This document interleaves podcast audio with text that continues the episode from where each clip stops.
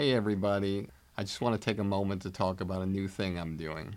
Over the years, many of you have reached out to me telling me how much you love the podcast, but also wish there were more personalized takeaways and more in depth interactions with our guests to hear what they think about comedy. This is why I'm now launching my new digital academy, Blueprint for Success. With exclusive interviews and comedy philosophies of stars and industry veterans, personalized versions of the industry standard podcast, commercial free, and one on one coaching time with me. Blueprint for Success will give you the powerful tools that will take you up the elevator beyond the competition and reach the highest possible levels to achieve your dreams. Whether it be stand up, sketch, improv, acting, writing, producing, directing, hosting, radio podcasting, social media influencing, or even if you want a career behind the scenes as a manager or an agent. Now I'm here to help, personally. We'll go on an express train of comedy and entertainment like nobody else has before. You can find out more about Blueprint for Success and the comedy business on my website at barrykatz.com. Together, we'll take your career where you want it to go. I thought, if I'm serious about this writing stuff, I better write some one act plays and hone my craft. And every time I wrote a one act play, it ended up being funny. I didn't know, but I was absolutely grooming myself to be a showrunner in half hour because all my theater training was I, I, I know stage combat. I can hang lights. I can sew costumes. I've done summer stock. I was the transportation captain while acting in three of the plays. So the, your 10,000 hours, I got that early on. So I knew every aspect of production.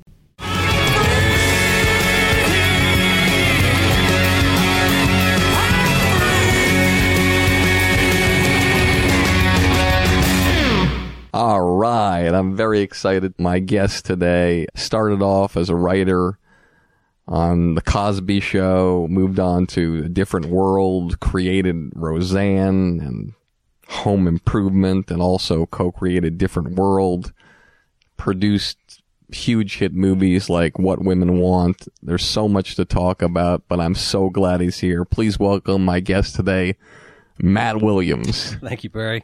So excited to have you here. I have so much to cover because you are a big part of my life and a big part of America and the world's life. So let's just start.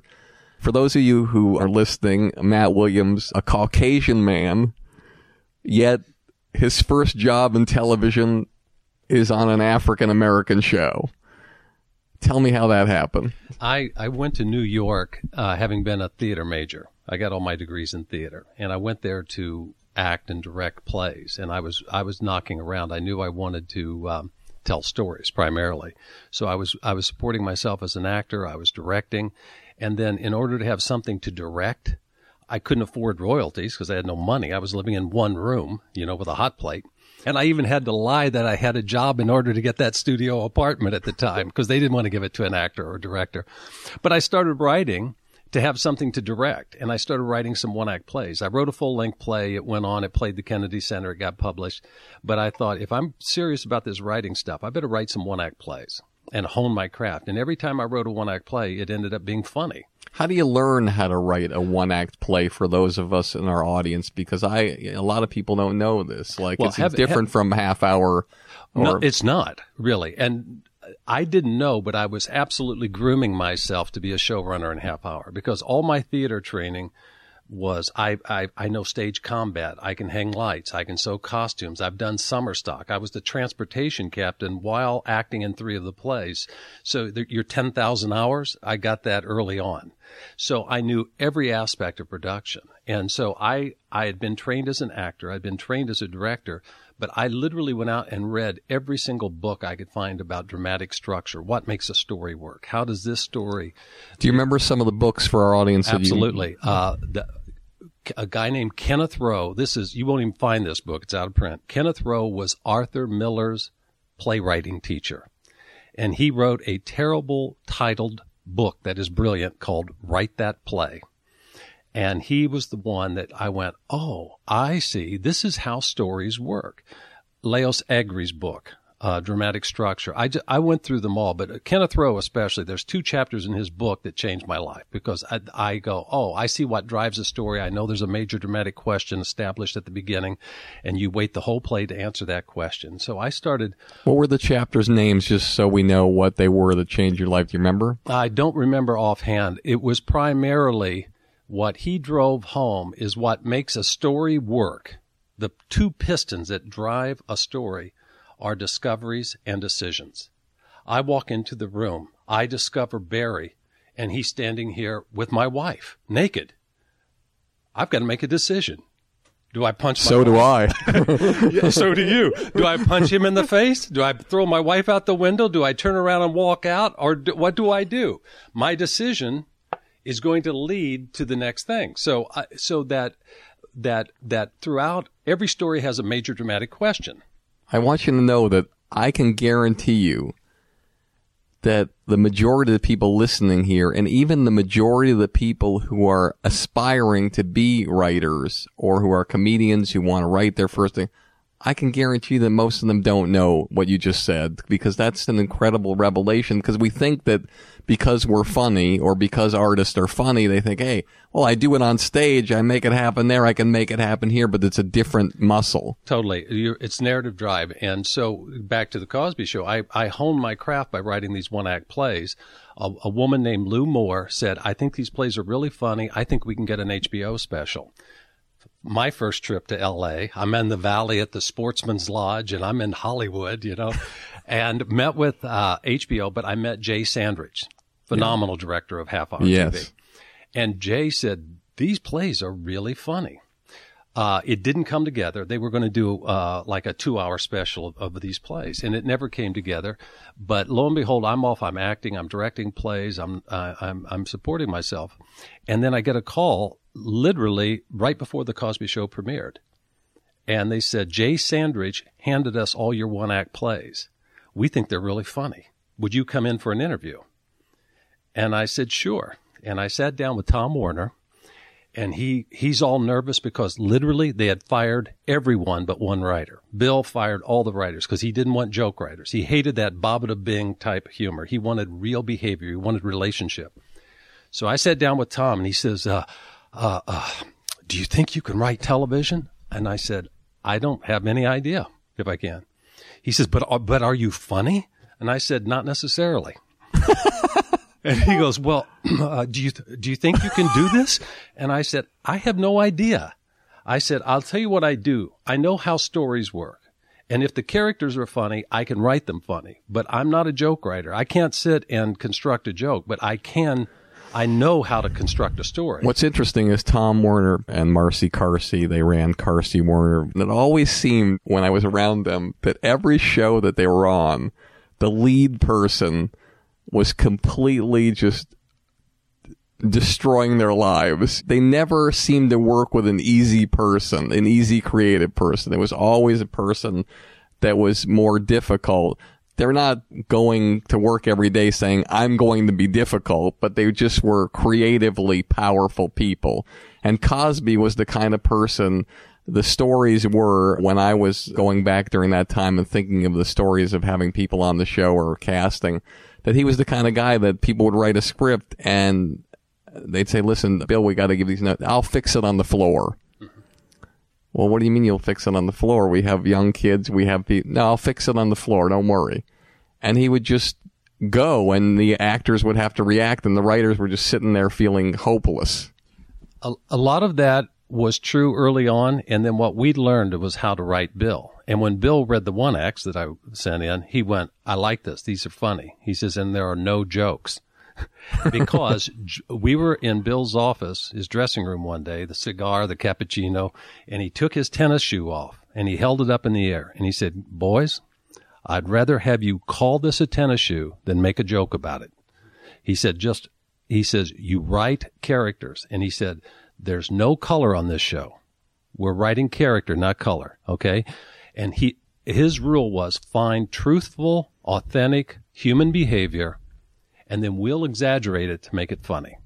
So I kind of talk about a perfect match. I'm not a joke writer. If it sounded like a joke, if it sounded to Bill like structure, structure, punch, That was the first thing he threw out. That's the first thing he threw out. And then when, when people used to read a, a Cosby show script, they would read and go, this ain't funny. Because a typical Cosby scene was Rudy would have her hand in the bottom of a cereal uh, box looking for the toy. And Bill would walk in with this child's hand in a cereal box and he'd just stare at her. And the audience would start laughing. And she'd look up at him and they'd laugh some more. And then he would say something like, um, enjoying your breakfast? now that's not a that's not a joke. But the basic premise of Cosby show is how do you live with all these brain dead children? Because it was, I'm smarter you kind of went into a little Cosby there. It was kind of nice. It was a partial impression of Cosby there. Well, it is. And these are brain dead children. I expect you to say jello pudding after Jello pudding. but with Bill, so I, I got it. He goes, find what's human, find what's real, and write, you know, really extreme attitudes. And so when, uh, uh, Carsey Werner hired me, it was like the shortest minimalist contract you could possibly have. It was six weeks and we're going to pay you $2 a week and you just don't do anything but shut up and sit in the corner. But what's amazing is that, so you go into your first interview for a television show with the guy who's the head of the studio and this is a rarity, he's more nervous than you are. Well, I think it's because they went, holy hell. None of these people, they're writing sitcoms. Bill doesn't want sitcom writing. How many people had he fired before you got there? Uh, he had fired the head writer and probably four or five others. And so they were scraping the bottom of the barrel, so I got hired. so, but it really was because vo- he had such a voice. And here's how Bill would work. He would come in. This is a true story. He'd say, boys, take out your notepads. He goes, here's a story. You ready? He said, this is it. He goes, Rudy can't find her sock. He slapped his hands together, could write the shit out of it. and so we're all looking at each other, go, uh, and then we we had to go back, John Markus and Carmen Finestra and I, and later Gary Cotton go. Rudy can't find her sock. Now let's let's translate that in Bill Ease. What does that mean? What Bill wants to do? Ah, we got it. Bill wants to go from room to room and find every drawer open, and he can look at these drawers, and you know, and he he can react. He can just react to this. And then you know you're going to build up to a scene about Rudy and why that sock was so important to her. So find human behavior and and and just run with it.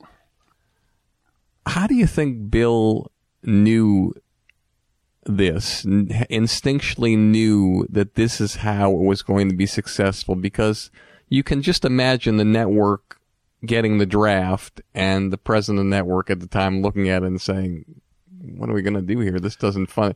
How did he instinctually know? Because Bill told me a story that when he first got to New York, he was a baby stand up, right? He went to club to club to club and he saw this one doing political and this one doing racial and this one doing this kind of comedy. And he went, okay, I'm not going to do that. I'm not going to do that. And he's, and think, think of what he did. Fat Albert. He drew from his childhood. He, it always started with character, not with concept started with character and he knows if the hey, hey hey everybody knows fat albert right so he would he he his whole stand up uh, routine and the HBO special that Tom and Marcy saw with Bill, where he's talking about living with these kids, everything came from every story on the Cosby Show came from a true life incident. Guess what happened? I wrote an episode called Claire's Toe. Bill came back one day from vacation and he said, "You know what? I the damnedest thing happened. My wife broke her little toe, stubbed it on a table." but she bought a new pair of shoes for this opening and there was no way she was not going to wear those shoes. He says, so I watched my wife stuff a broken toe into a new pair of shoes and grit her teeth and limp all night because she was going to wear those shoes. well, okay, you go, okay, that's a, that's, that's real human behavior. Now let's, let's find a story for that and put that, you know, in, into motion. That's tremendous. so it's incredible to me that your first job in the business is you get to work with this guy and you survive. You're there for like three or four years while people are getting fired left and right around you. Yet you're not nervous. You're not walking on eggshells. And do you just believe in yourself that much that you know that you're going to always get a job no matter what. You just, at this point, you realize, hey, I've survived here and I'm not worried about anything. I guess that's true because I thought I can always go back to off off Broadway and and direct a, a you know a, a bad avant garde play in somebody's basement. You know, I always yeah for one one thousandth of what you're making on the Cosby. I know, but I'll tell you. So I'll, you start making money. You got money in your bank account now, and it's yeah. like from nothing. You go from a playwright who's living in a studio apartment, and now if you'll oblige me, you don't have to say specifically, but you're making the kind of money now that it's like crazy because of the unions the way they right. are and what you pay. Even as a minimum wage writer back then you're probably making at least $3000 a week or something like that. Right. What did you do? Were you the kind of guy who stayed in your studio apartment or did you just uh... i did. I, I will tell you this honestly and I've, I've been very fortunate and have made a lot of money in this industry. I anytime I've ever sat out and thought, boy, this is going to make me a lot of money. It usually has failed. I just write stories. And if people like those stories, now it changes through the years because of demographics and the fragmentation of TV and all that. Because uh, with Cosby, I'm going to tell you a story I've told a, a few times, but it's it's the key to why I've been successful in television. I, I promise you, this was the epiphany. This was the moment that changed my life. I was standing next to Bill it was probably the, my second or third third month on the job. I'm I'm standing next to Bill Cosby at a run through, and we're watching a scene between Rudy and Theo, and they're in there and they're doing a scene, and all of a sudden I feel this elbow in my ribs, and I look over and it's Bill, and he leans over and he's got his cigar and he goes, "Hey man, if you were sitting at home right now, wouldn't you want to be a part of this family?" And I went, "There's the there's his genius. That's the key to his success. And so from that point on, and I, I want to talk about buddies, but from that point on, I always went, oh, we get to spend time with these people. We get to pull up a chair around Roseanne's kitchen table and listen to the stories. We get invited and they get invited in our house. And it's that notion of being part of this family. And I went, that's, that's his genius because you really enjoyed hanging out at the Cosby house. And that, as opposed to, watch us be funny. We're coming at you with lots of jokes. Watch this, because at the end of the day, jokes are wonderful. I appreciate joke writers, but at the end of the day, it's the characters. When you think about Mary Tyler Moore, you think about Ted Knight and Lou and Mary and Rhoda and Phyllis. You think, I don't know how many of jokes you can recall, but you know what those, who those characters were. You knew their point of view. Absolutely. So, and then you go into a different world and you are involved in co-creating that as well, which was a Cosby kind of spin-off show. Mm-hmm. And that show went how many episodes? I mean, you weren't involved with all of them, but no, it, it, it went seven years or so. Seven it, years. so, so you go from one show that goes to syndication, and so you go into different world. Your next show, you go create that goes into syndication. So you can do no wrong. You're like, everything's going your way. Everything is going your way. You're like the hottest guy in town. And Roseanne does the Tonight Show about a month apart from Louie Anderson. A month later, the way the world worked back then, you did the Tonight Show, and literally you were on tour in 5,000 seat arenas, and you're meeting for your own television show, and you, a very prepared and very, very strong person when it comes to things. You met with Roseanne. She decided to work with you, but before the show went on the air, talk about 10,000 hours. I believe you spent an enormous amount of time with her. So take us through the process of meeting a young Roseanne for the first time, who was just a club comic, just on her first Tonight Show, to the point where you got to the pilot episode of Roseanne?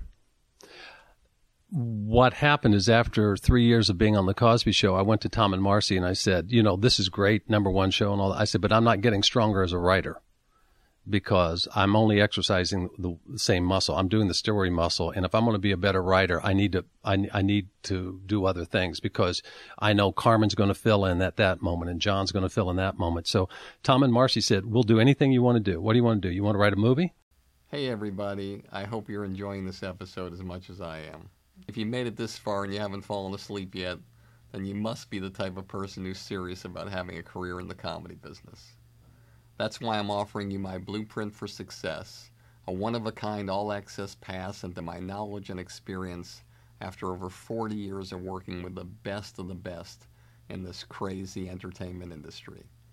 I'll tell you all the stories, all the philosophies, give you all the great special guests, and even give you one on one private consultations to help you expand, enhance, and skyrocket your comedy career. Just go to barrykatz.com and click on Blueprint for Success to learn more about my groundbreaking digital academy that I've created just for you. With it, we can take your career so far that one day, instead of listening to this podcast, you'll be interviewed on it. Did you have an overall deal with them no, at that point? they just said you. I was on on the Cosby Show. Because this is what's odd about Tom and Marcy here, and this is what I think is admirable about this. And I, I had heard this, but I wasn't sure. Mhm. When you're an employer, it doesn't matter where you are. If you have somebody that's valuable, that's kicking ass in a place where people are dropping like flies, you never want to take that person out of that. But here you went to them and they said, you know what? We believe in you. Whatever you want to do, we know it'll hurt this other thing by taking you out, but we want to service you as a creative force because we know that you're going to take it to the next level. That's and they, and they were very supportive. And they said anything you want to do. And I said, well, I've got some movie ideas. I've got this idea for a TV series based on my wife's best friend in Detroit, and she was telling me these stories of these three women that worked in a factory. And this is all from real life again. One was married with kids, one was divorced with a kid, and one was single. And she said the amazing thing was the support system that they had in place. That these women would meet at Dunkin' Donuts and they'd babysit each other's kids. And I thought, well, I came from a blue collar town in southern Indiana. I know I grew up in a blue collar family. I, I know this world. And so I went to Tom and Marcy and I said, um, I've got this idea about these three women, an ensemble, half hour, these three women that work in a factory and kind of support each other, and one of them's married. And that was the original concept. And they go, We love it. We love it. And then they came back and said, We've got someone to pitch to you, Roseanne. And I, I said I did I had no idea who she was. They said she's stand up, but you should you should watch her because we think she could play the married woman of the three women in the series. And I went, sure. And I'm pretty golly shucks. Let's roll up our sleeves, get a barn, and put on a show. Okay. and uh, so they, so you see right there where the problem begins. We've got an actor for your show, and you go to the talent and say, we've got a writer for your show. Okay. And Tom and Marcy are two of the best and most honorable people in the business. They were great. I can't imagine anyone better to help me launch a career, right?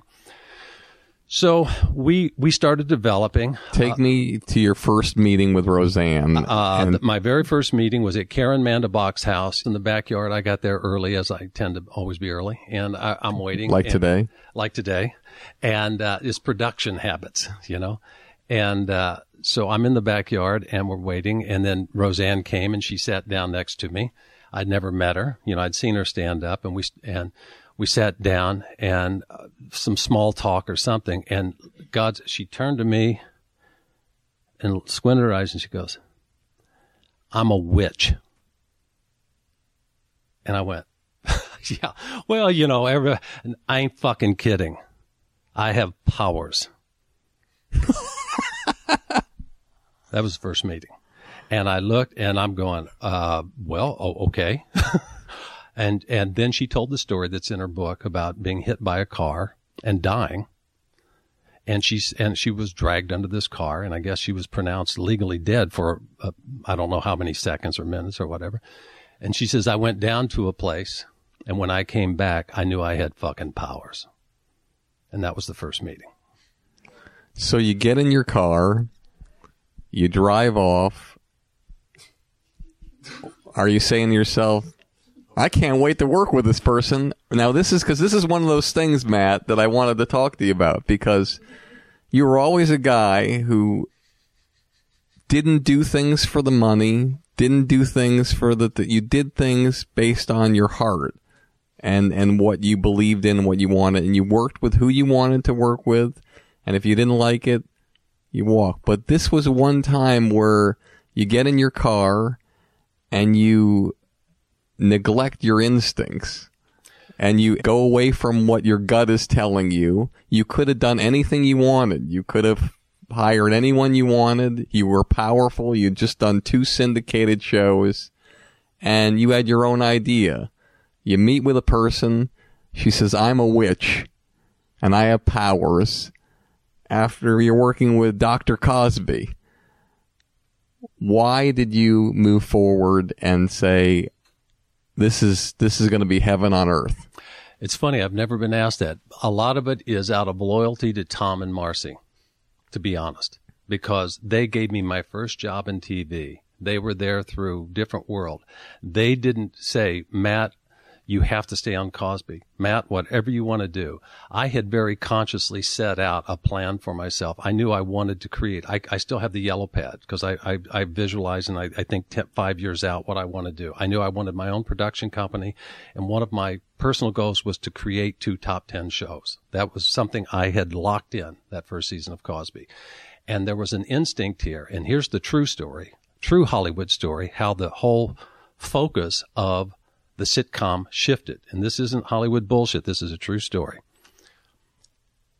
We're developing. I'm writing. We're, I'm, you know, we're talking about the women in the factory and all of this. And I saw an episode of Moonlighting. I get chills when I think about this because this is fortuitous. And I saw this guy on Moonlighting, this big burly guy. And the episode was a reverse Cinderella where he lost his shoe. And I went, I called Caryn Mandabach and I said, I don't know who this actor is. I've never seen him before, but that is Roseanne's husband. That has to be. And she says, no. She says, I've already found him. And I said, no, I promise you, I don't know this guy's name, but that has to be Roseanne's husband.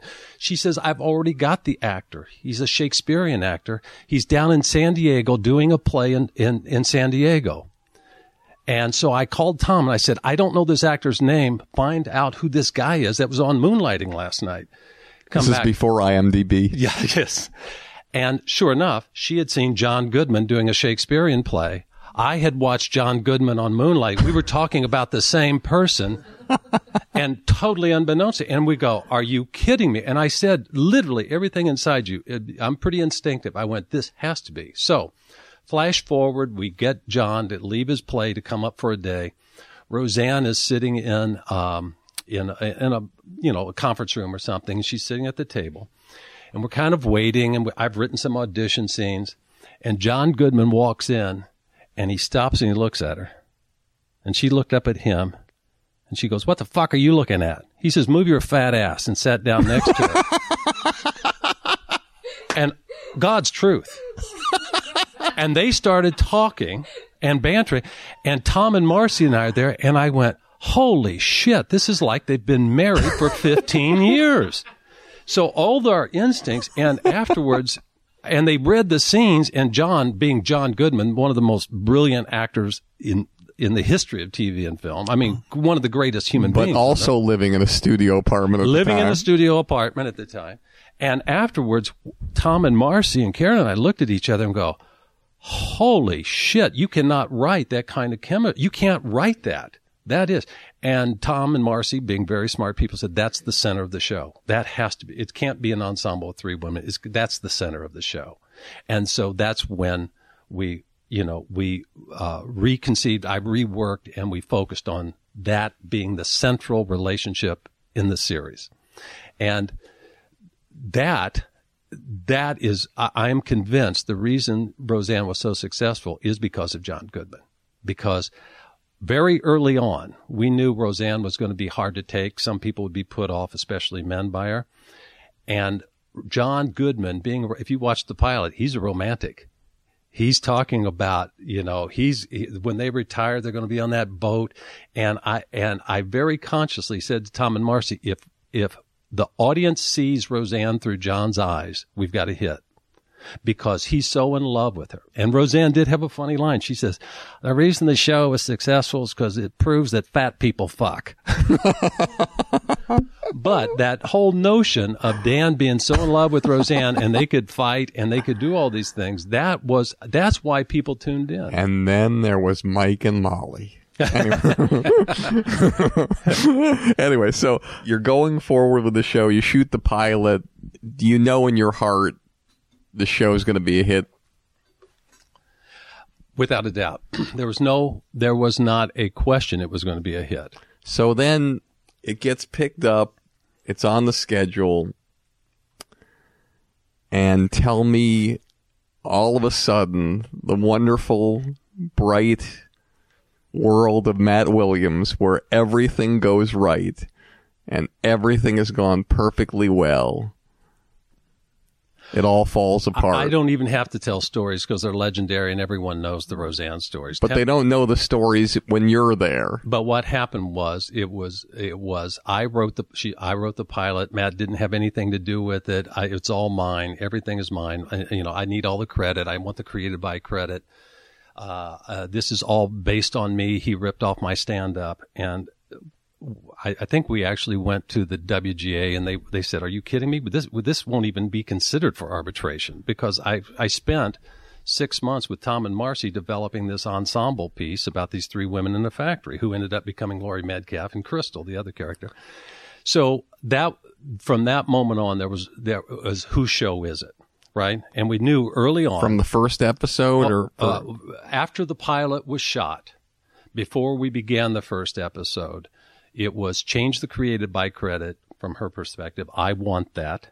I want the created by credit. Did she want, want to share it with you, or she wanted it alone? She wanted it, and and Tom and Marcy, being honorable people, came to me and they said, you know, she wants a create, but this, this was your idea. We brought her in. And to their credit, now look, they're producers. They did say, we've got a writer for your show.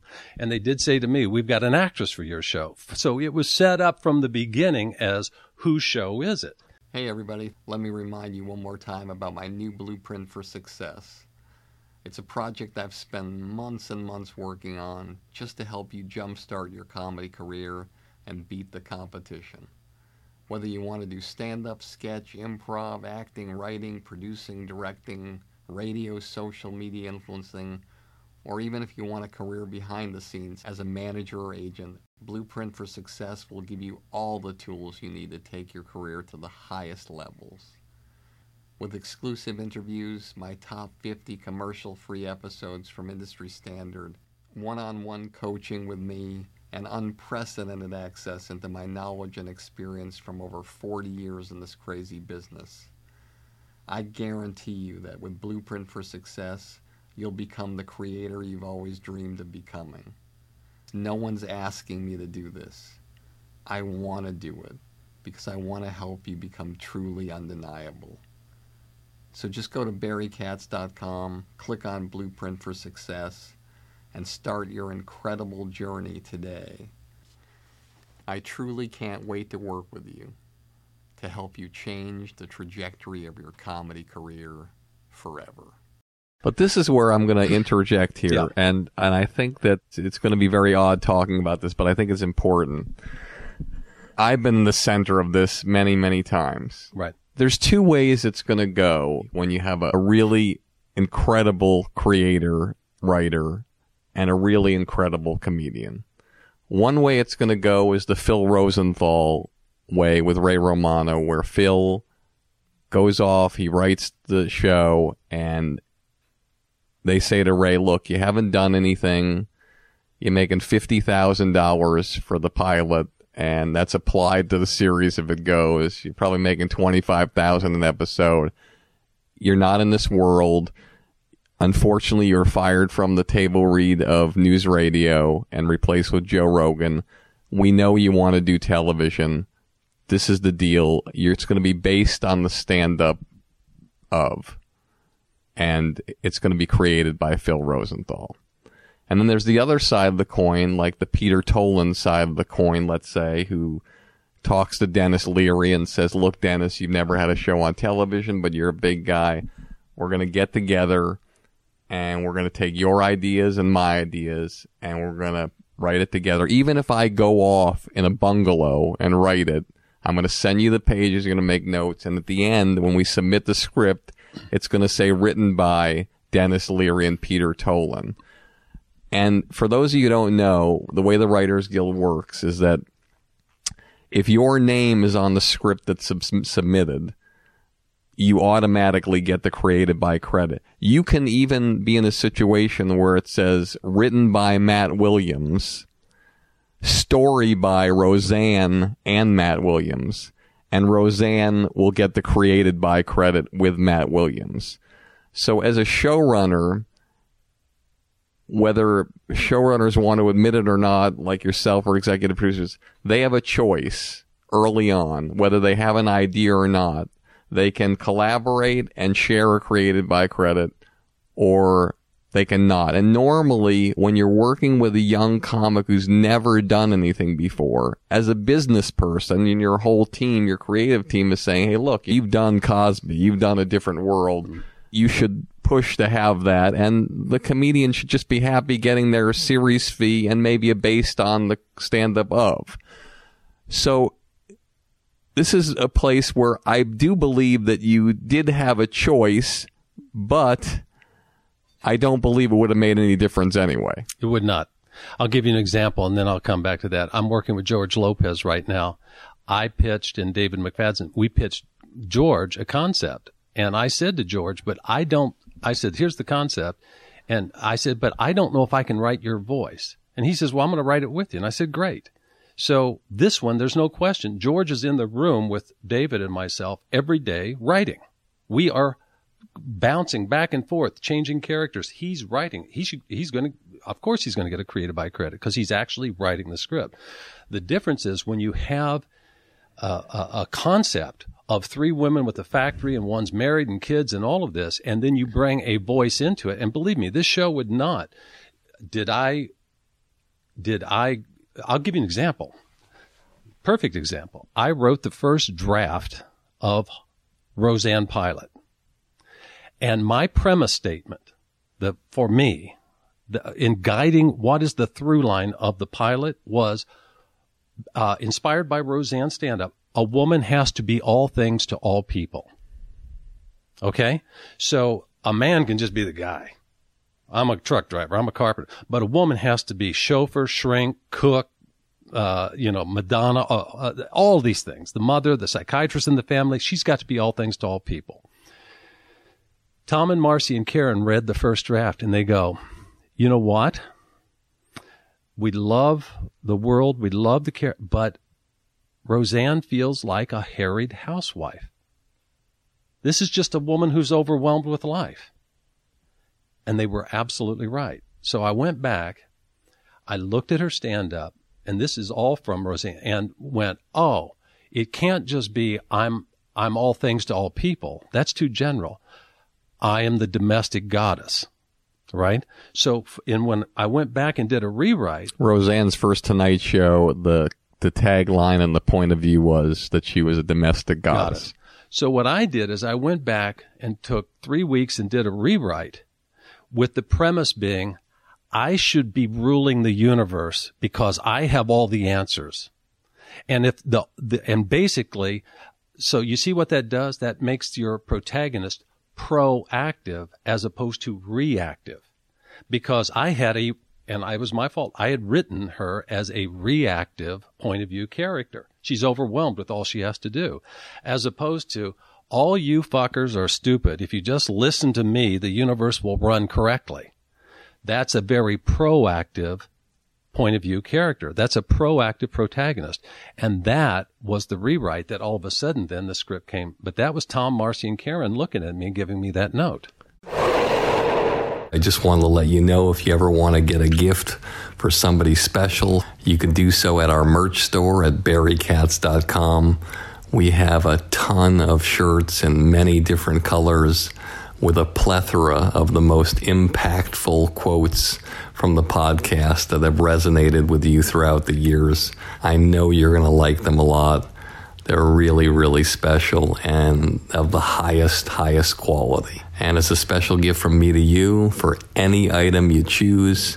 You can take an extra $5 off by just typing in the promo code Barry so just go to barrykatz.com to the store, check it out. I know you won't be disappointed, and have a great, great holiday season. As you know, I was fortunate enough to do a documentary surrounding the only living person to ever admit to killing JFK from the grassy knoll. This is a guy who spent 50 years in prison, just got out, and we have exclusive footage of his interview and over 20 different interviews, along with interviews with five of the greatest JFK assassination experts in the world. Once you watch these videos, your perception of the world and what happened that day will change forever. It's incredible. Just go to ikilljfk.com. You can pick up the documentary I Killed JFK and the rare interviews of five of the greatest JFK assassination experts in the world.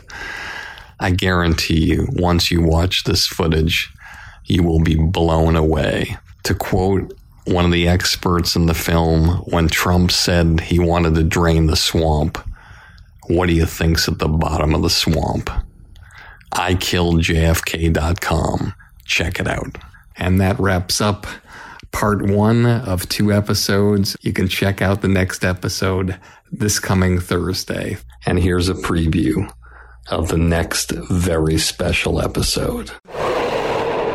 Ask yourself on a daily basis why am I telling stories? What is my intent? What, what do I want to do as a storyteller? Because if not, you're just going to be a leaf in the wind. Oh, they want me to write uh, penguins tap dancing. I can write that. Oh, they want clowns on a roof. I can do that.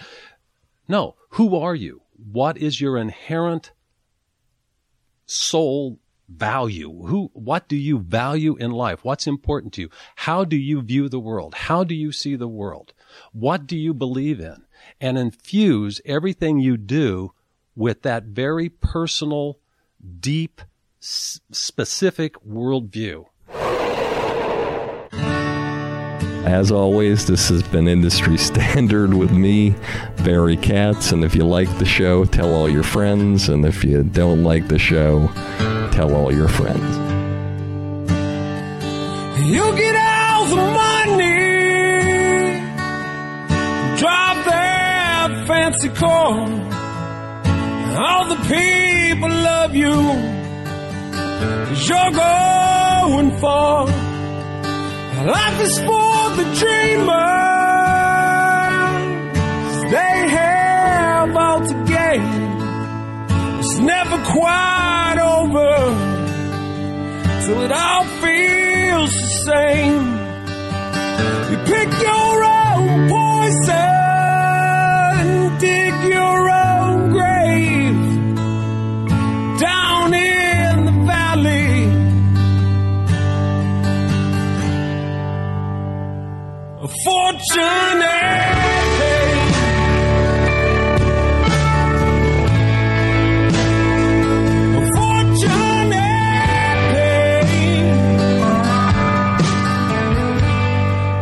Thank you for listening to Industry Standard with Barry Katz. If you'd like more info on our schedule of new episodes or how to reach Barry through Twitter, Facebook, or email, go to barrykatz.com. Before you leave, please take a moment to subscribe to our podcast, leave a comment, and rate it, even if you think it blows. Thank you for your support and have a great day.